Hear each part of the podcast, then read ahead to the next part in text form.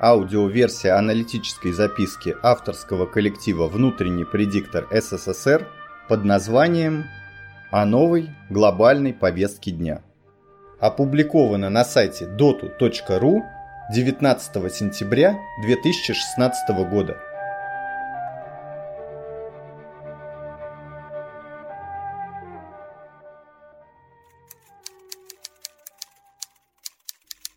Россия в глобальном историческом процессе.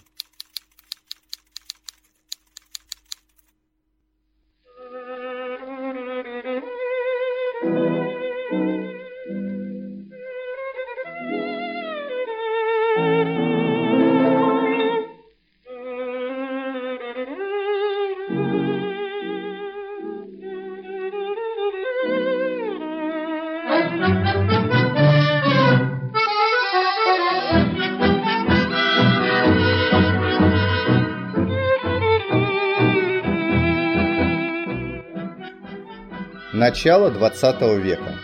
Мир политически однообразен. Во всех странах Запада после промышленных революций конца 18 века идет строительство капитализма. В странах Востока Китай, Индия, страны Юго-Восточной Азии, за исключением Японии, доминирует феодализм. Россия – это самая большая по территории и самая богатая страна в мире. Не страна даже – а цивилизация, находится в состоянии неопределенности. В ней, несмотря на реформы 1861 года, доминирует феодализм. Но есть и предпосылки к строительству капитализма. Главный тормоз для развития этой цивилизации, отличный от Востока и Запада, это монархия и церковь. Они дружно противостоят активизации творческого потенциала многонационального народа русской цивилизации через запрет на образование в низах общества. Тормоз в развитии общества – это объективная предпосылка к революции.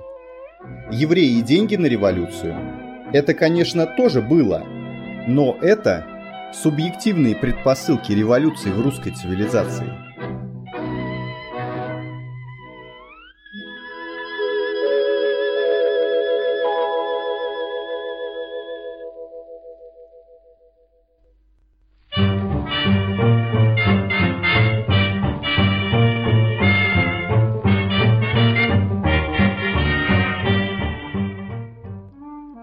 крупные политические игроки готовятся к переделу рынков, мировой войне, третьей по счету, после наполеоновских войн и Крымской войны XIX века.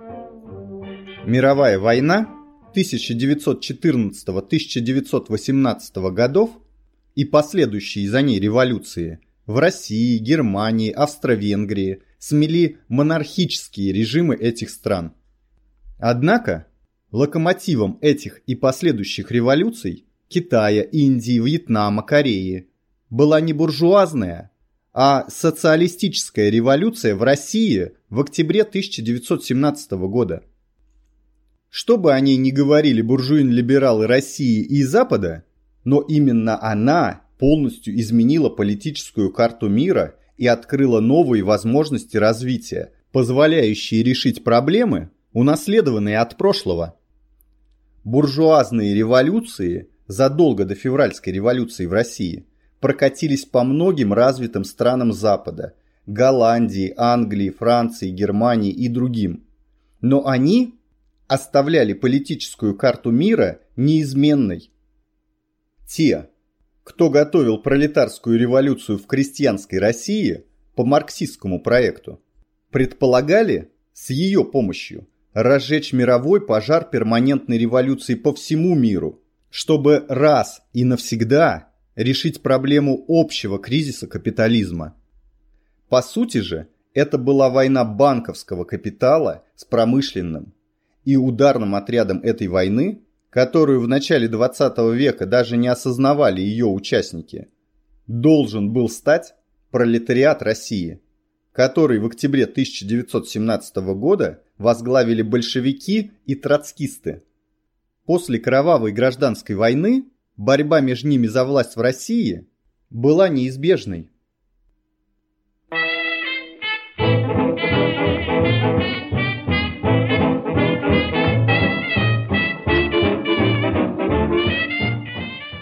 В этой борьбе финансовый капитал ставил на троцкистов и их вождей, в большинстве своем принадлежавших к еврейской диаспоре.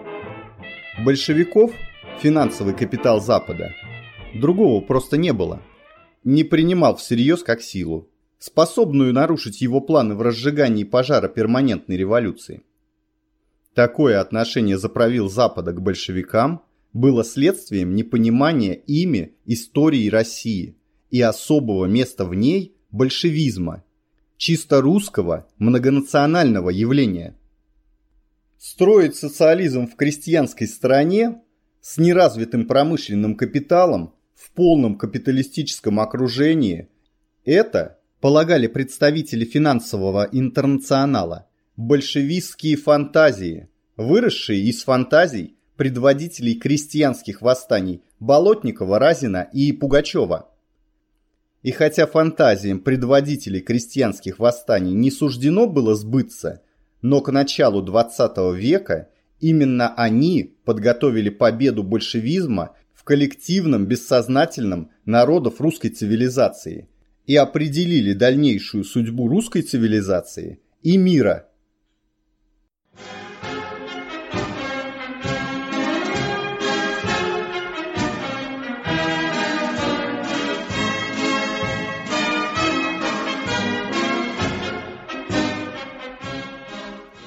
Владимир Ильич Ленин, создатель партии большевиков, марксист по своим убеждениям, чтобы о нем не болтали и не писали либералы, сделал невозможное.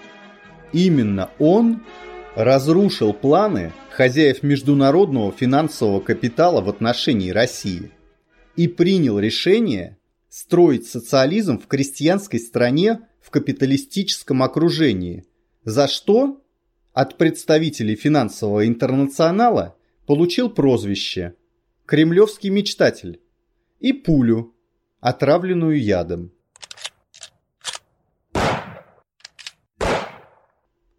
Горстка его сторонников, по последним данным из среды староверов, тоже уникальное религиозное явление русской цивилизации. Так вот, горстка его сторонников после смерти Ленина выдвинула из своих рядов – нового вождя большевистской революции Иосифа Виссарионовича Сталина. И это произошло, несмотря на то, что реальная власть в стране после гражданской войны принадлежала сторонникам Троцкого, который к тому времени контролировал весь государственный аппарат. Вооруженные силы, спецслужбы, прессу, систему образования, международные отношения финансы и экономику страны. Самое интересное в этой борьбе за власть было то, что сторонники Троцкого, Зиновьев, Каменев и Бухарин, помогали большевикам в продвижении Сталина на вершину бюрократической пирамиды. Понимал ли Сталин проблематичность воплощения в жизнь идеи строительства социализма в отдельно взятой стране, да еще и в полном капиталистическом окружении? По всей видимости, понимал. Но в отличие от троцкистов, которые более всего были озабочены организацией мирового господства вечно гонимым народом, Сталин хорошо знал Библию, глобальный исторический процесс и реальное место в нем русской цивилизации. Он был русским грузином, то есть русским человеком грузинской национальности, и потому смотрел на воплощение казалось бы, утопии, как на единственную реальную возможность дать обществу стимул к развитию через всеобщую грамотность и раскрытие творческого потенциала народа.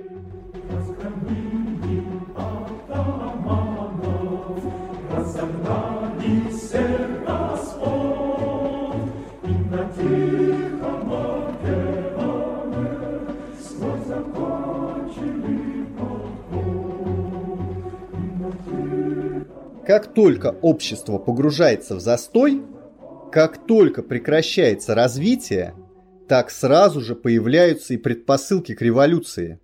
И чем сильнее в обществе тяга к развитию, тем опаснее застой. И все революции, в 20 столетии в России подтверждают этот тезис. Война создает условия для революции или контрреволюции. Август 1991 года во многом следствие десятилетней войны СССР в Афганистане. Все разговоры и писанина либералов о тирании большевиков и Сталина, о репрессиях режима времен сталинизма мгновенно превращаются в пустое словоблудие, как только подверженные их влиянию включают голову и начинают сравнивать Первую мировую войну 20 века и Вторую, превратившуюся в Великую Отечественную. Если режим Сталина был действительно кровавый и держался на репрессиях, то война 1941 года создала идеальные условия для его ликвидации. И как бы специально для чистоты эксперимента. И страна та же, да и противник в войне тот же. Однако, хорошую и добрую монархию народ в Первую мировую снес, а злых и ненавистных всем большевиков защищал до последней капли крови. Или народ защищал не большевиков, а то, что они принесли всем народам русской цивилизации. Развитие и уверенность в завтрашнем дне.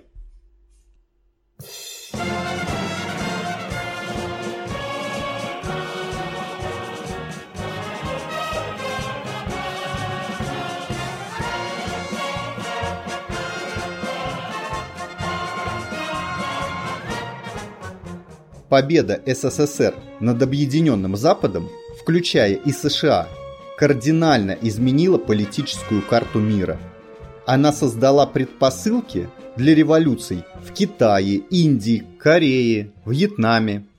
К середине 20 века мир уже больше не был так однообразен, как в его начале.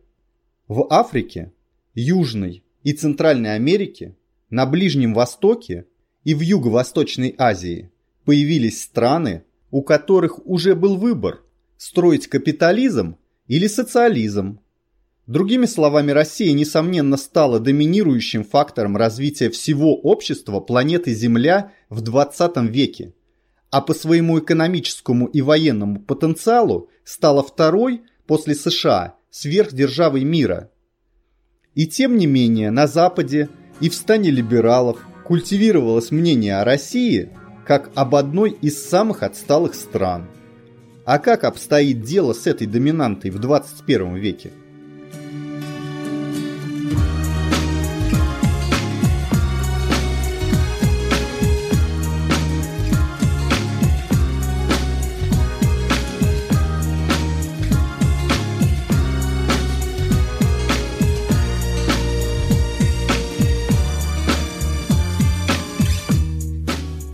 Концу 20 века Запад был уверен, что Россия наконец-то вернулась в русло нормального развития.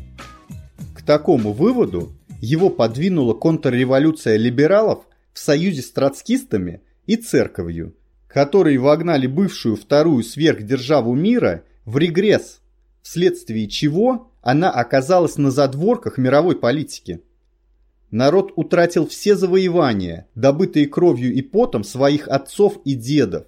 Страна потеряла почти треть своих территорий, почти половину населения и стала занимать места в конце списка по всем показателям социокультурного и экономического развития.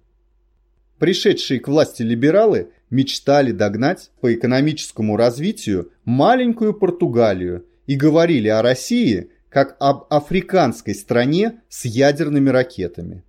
Об этом день и ночь вещали все СМИ либеральной России и Запада, куда так стремилась элита России. Народ же все это слушал, смотрел, читал и не верил либералам, что с Россией все кончено. Никто не забыл, что трудовой народ многонационального Советского Союза проголосовал за обновленный СССР – и люди искренне верили, что руководители страны начнут строить новый социализм, в котором не будет места ошибкам и злоупотреблениям прошлого. Поэтому простой народ, имеется в виду его трудящееся большинство, втайне надеялся и ждал, что вот-вот кто-то большой и сильный придет, разгонит эту шайку воров и преступников, совершивших государственный переворот, после чего вернутся большевистские порядки, советская власть станет снова народной, а не бюрократической, и жизнь потечет так же, как она шла в большевистско-сталинские времена, когда экономика росла, цены снижались, культурный уровень, прежде всего вступающих в жизнь новых поколений, рос. Но новая власть бросила в толпу лозунг «Берите суверенитета столько, сколько сможете унести с собой». Вы возьмите ту долю власти, которую сами можете проглотить. Простой трудяга любой национальности понятия не имел о том, что делать с этим суверенитетом, но национальные элиты восприняли это заявление Ельцина как призыв к реализации мелкобуржуазного национализма. Другого национализма, кроме мелкобуржуазного, не бывает. Союз многих народов, просуществовавший 70 лет, рухнул в три дня августа 1991 года.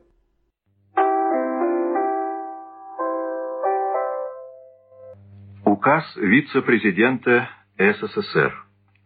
В связи с невозможностью по состоянию здоровья исполнения Горбачевым Михаилом Сергеевичем своих обязанностей президента СССР на основании статьи 127.7 Конституции СССР вступил в исполнение обязанностей президента СССР с 19 августа 1991 года.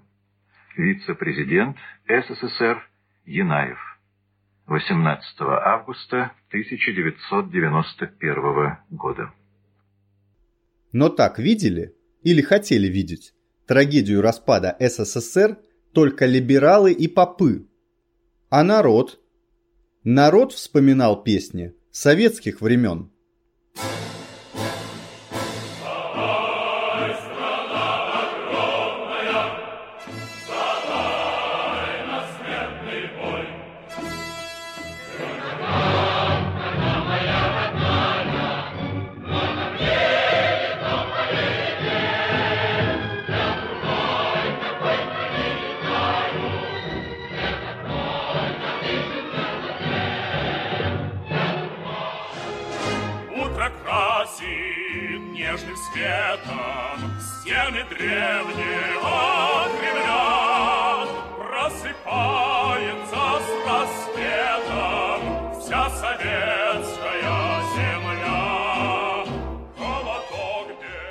Вспоминал и не верил, что все это в прошлом.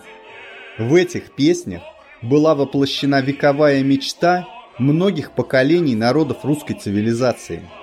А мечта выстраданная веками, не может быть в прошлом. Она – залог будущего, каким бы фантастическим оно ни казалось в настоящем.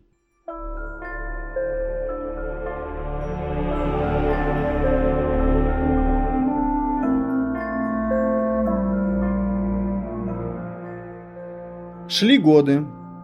Все чего-то ждали от тех, кто создавал новые партии, различные движения – и фронты. Прошло 5, 10, 15, 20, 25 лет. Над Кремлем вместо красного знамени победы по-прежнему трепыхался власовский триколор, а на фронтонах некоторых общественных и государственных зданий вместо герба СССР стал появляться двуглавый мутант, привезенный из Византии в качестве приданого Софьи Палеолог. Национальные элиты отколовшихся от СССР осколков, спешили строить свое личное благополучие. Отводили лучшие издания для посольств иностранных государств и банков, количество которых стало расти как грибы после дождя. Возводили дворцы, виллы, покупали самолеты и почетные караулы для встречи заграничных гостей. Чтобы все было как у людей. А простые трудяги этих осколков СССР потянулись за границу, в экономически благополучные страны Запада и в неблагополучную Российскую Федерацию, чтобы хоть что-то заработать на жизнь. Во всех странах мира трудящееся большинство следила за событиями в России, полагая, что все эти метаморфозы – лишь прелюдия к каким-то процессам, которые снова выдвинут Россию во флагманы социального развития мира. За рубежом те, кто понимал, что история заднего хода не имеет, чего-то ждали и до сих пор ждут от новой России –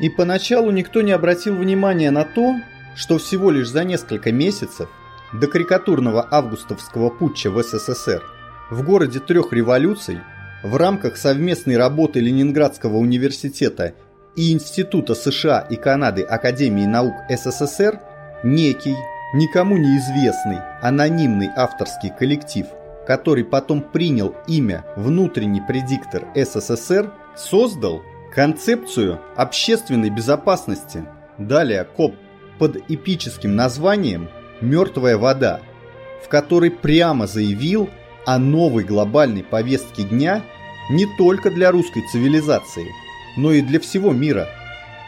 Это было равносильно принятию на себя глобальной ответственности за судьбы всего мира –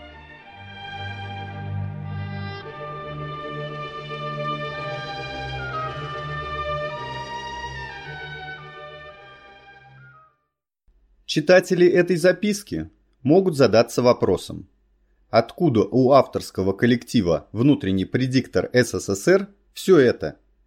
Вот откуда. В СССР в 70-х годах прошлого века процесс будущего крушения библейской цивилизации увидел и описал в романе «Час быка» наш великий соотечественник Иван Антонович Ефремов,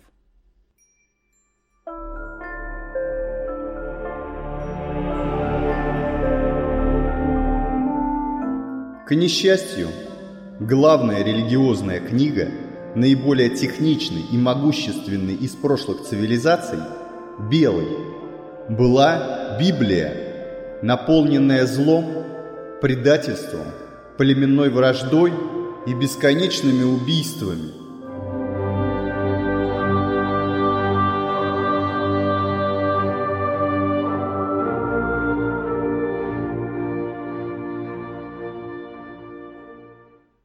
То есть по факту речь идет о западной цивилизации и о господстве в ней библейской концепции управления.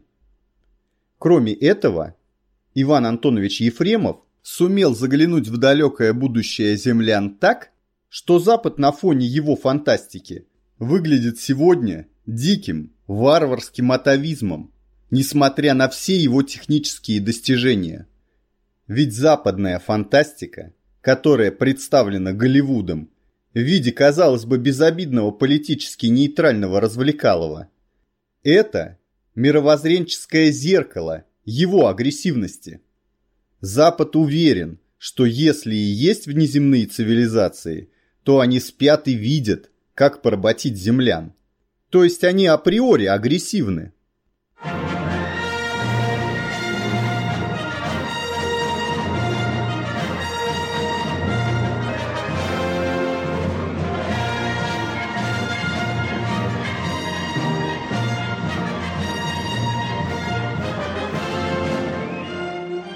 И потому земляне должны стремиться не к тому, чтобы понять иные миры, а готовиться к отражению агрессии с их стороны или к подчинению себе отсталых внеземных цивилизаций и колонизации их планет. То есть нравственно-психологически все там, как и во времена капитана Кука, с той лишь разницей, что носителем агрессии выступает не деревянная корыта под парусами – а звездолет.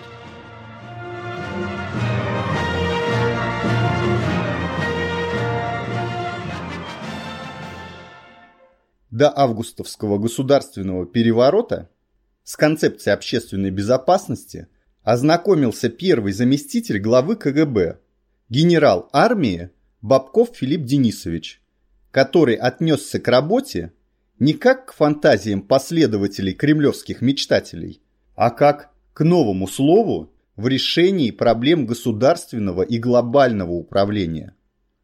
И это произошло вопреки мнению его бывшего начальника, главы КГБ Юрия Владимировича Андропова, который по сообщениям советских СМИ негативно отнесся к последнему роману Ефремова «Часу быка». А как отнеслось к этой работе руководство теперь уже Санкт-Петербургского государственного университета? А никак. Борцы с тоталитаризмом КГБ не увидели ничего нового в совместной работе Ленинградского университета и Института США и Канады. И потому даже не поставили работу на рассмотрение ученого совета университета, а просто положили в архив все ее рабочие материалы и постарались забыть о ней навсегда. Авторский коллектив рассчитывал на университетское издание концепции общественной безопасности тиражом хотя бы 300 или 500 экземпляров. Но помощь в издании этой работы пришла оттуда, откуда ее не ждали. Генерал армии Бабков Филипп Денисович перед уходом на пенсию помог с ее изданием тиражом 10 тысяч экземпляров в октябре 1992 года, то есть всего год спустя после ее написания. О таком подарке авторский коллектив «Внутренний предиктор СССР» не мог даже и мечтать, ибо финансовых ресурсов у него не было. Зато такой ход бывшего начальника пятого управления КГБ породил множество мифов в отношении авторства концепции общественной безопасности. Многие тогда и сегодня считают, что новые идеи о глобальном управлении – могли родиться только в подвалах КГБ. Там якобы пытали непризнанных гениев.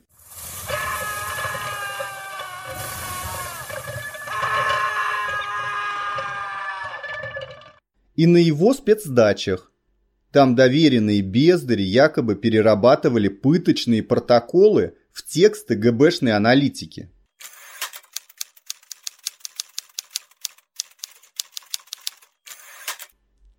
Поначалу об этой работе знал лишь узкий круг ее сторонников в Санкт-Петербурге и Москве, но уже в 1995 году она попала к депутатам некоторых партий, в том числе и в КПРФ. Ознакомился с ней и Геннадий Андреевич Зюганов, но она его не вдохновила, а испугала, так как в ней была критика марксизма. И более того, обвинение этого учения в ошибках строительства социализма в СССР.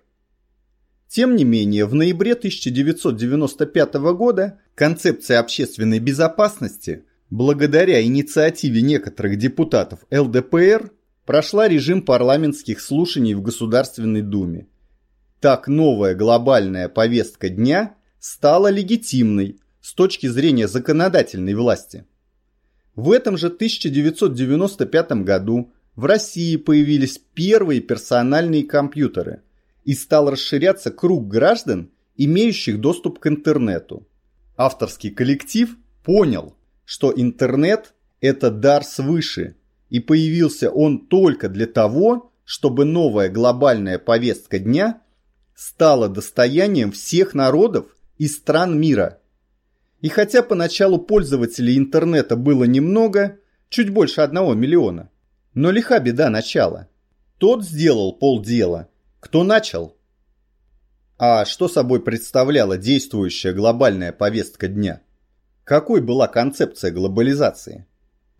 Авторы концепции общественной безопасности с ответа на этот вопрос и начали свою деятельность.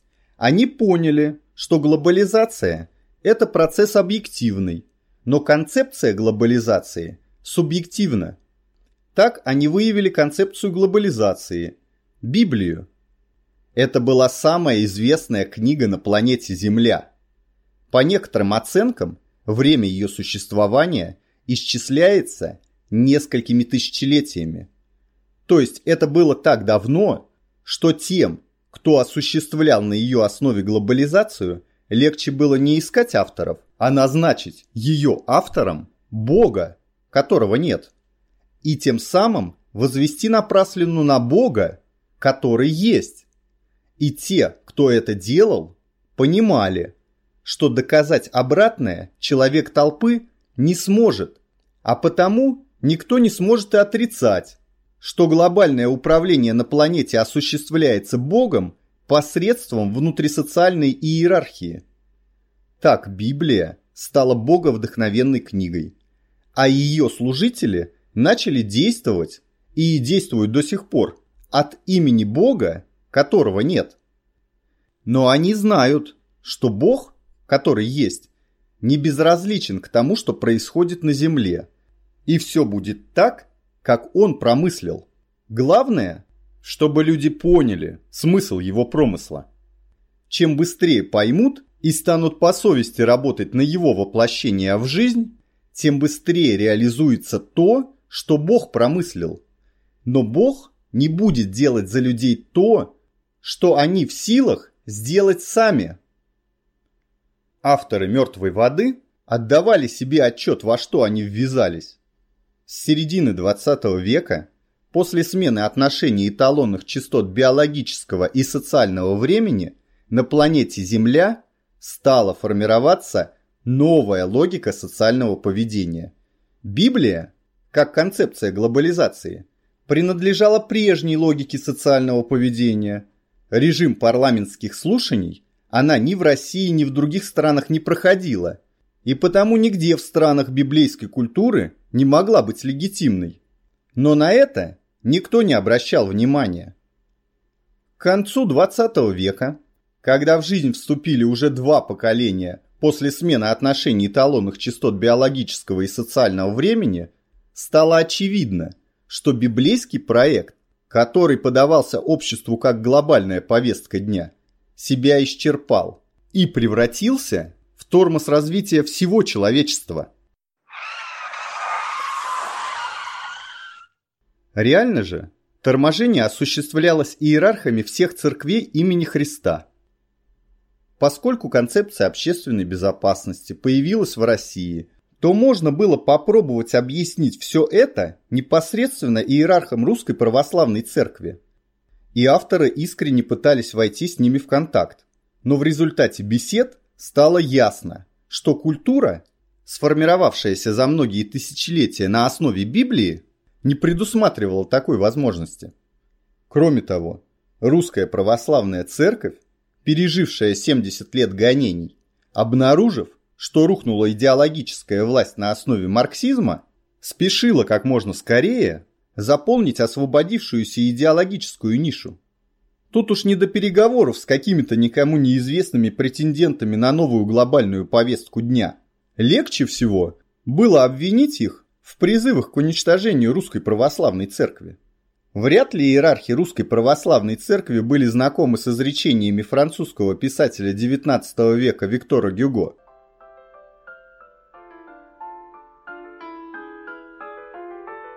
Никакая армия не устоит против идей, время которых пришло. В начале 21 века когда в жизнь вступило третье поколение, рожденное в новой логике социального поведения, стало очевидно, время новых идей, воплощенных в концепции общественной безопасности, пришло. А значит, идеи неизбежно будут доминировать в мире –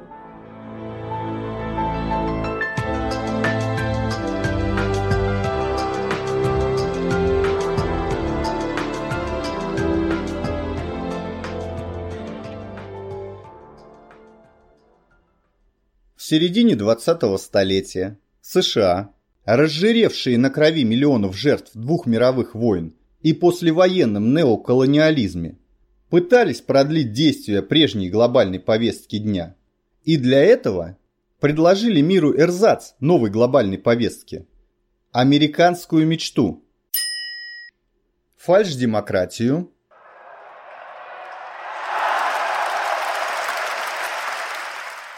Законность. Домик со стриженным газоном, набитый до отказа электронной техникой. И холодильником, заполненным эрзац едой. Два-три автомобиля. И бездумная жизнь в кредит. В получении физиологических удовольствий до конца дней –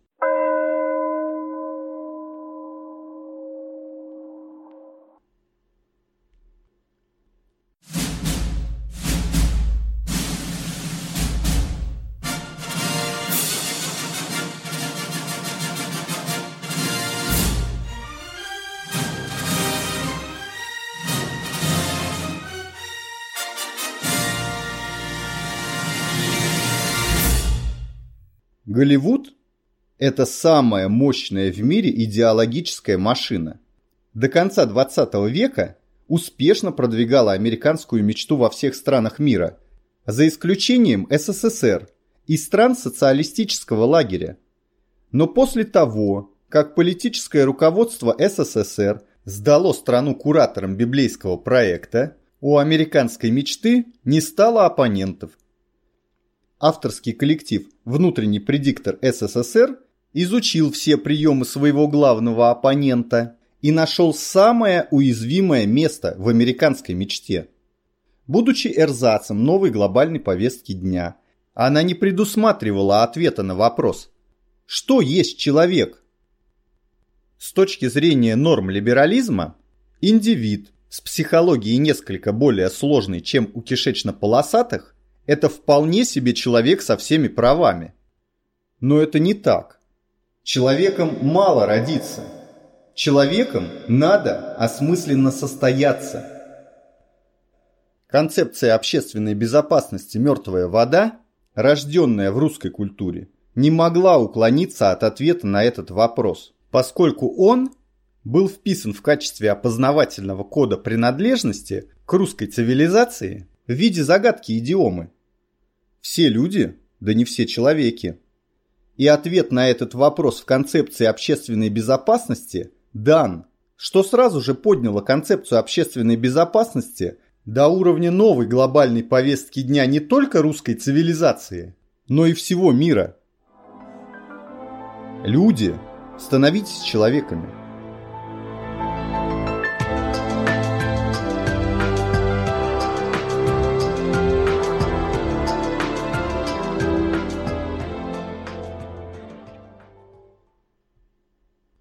Одно из главных условий новой глобальной повестки дня – она должна быть привлекательной для всех народов мира, вне зависимости от их национальной и расовой принадлежности и ошибок исторического прошлого.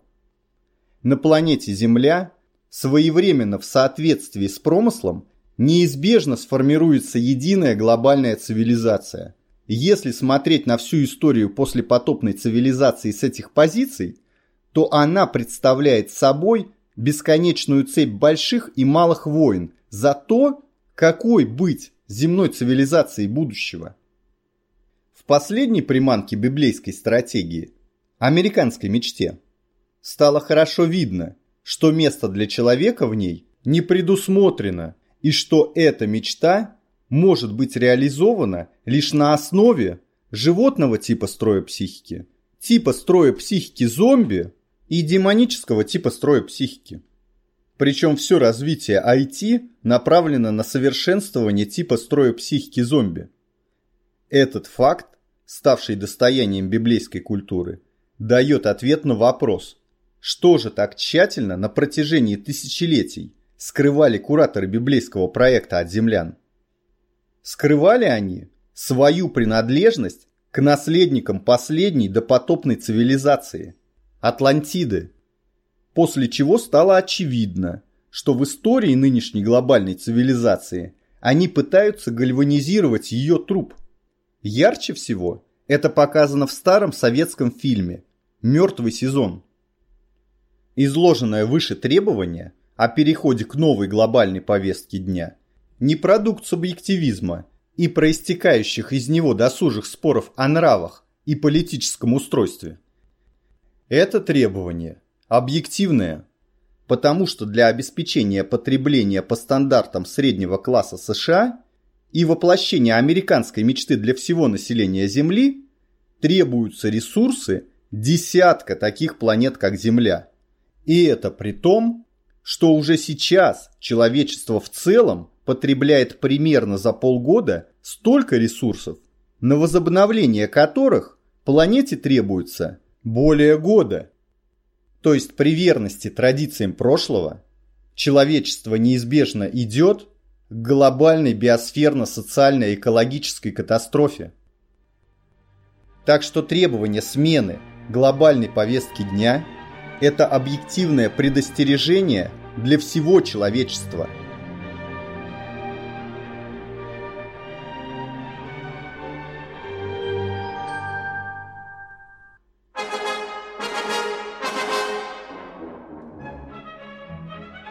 Конец аналитической записки. Автор аудиоварианта Мартынюк Константин.